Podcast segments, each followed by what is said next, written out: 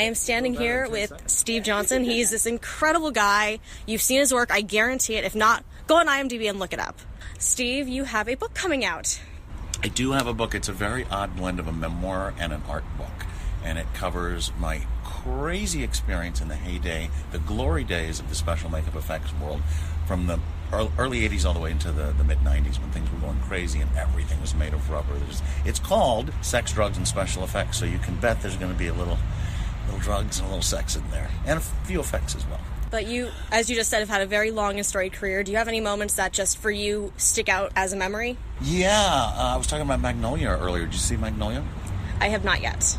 Great movie. Paul Thomas Anderson, Tom Cruise is in it. It's my, one of the favorite movies I've ever worked on. But interesting story about that is William H. Macy. Do you know that actor? Of course. Great actor. He's really well known for uh, his role in Fargo. We're cooperating here. Well, it turned out that he was having, when I was doing Magnolia, he was having, my girlfriend was having an affair with him. I didn't know. And I found out uh, a couple of days before I had to, we had to start shooting this raining frog sequence. And a lot of these frogs were weighted and had real raw eggs in them. So when they splattered we made 10,000 frogs.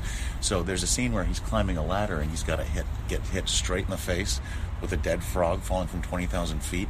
So I loaded it up with like an extra two pounds of lead shot and smacked him as hard as I could right in the face with it. That stands out.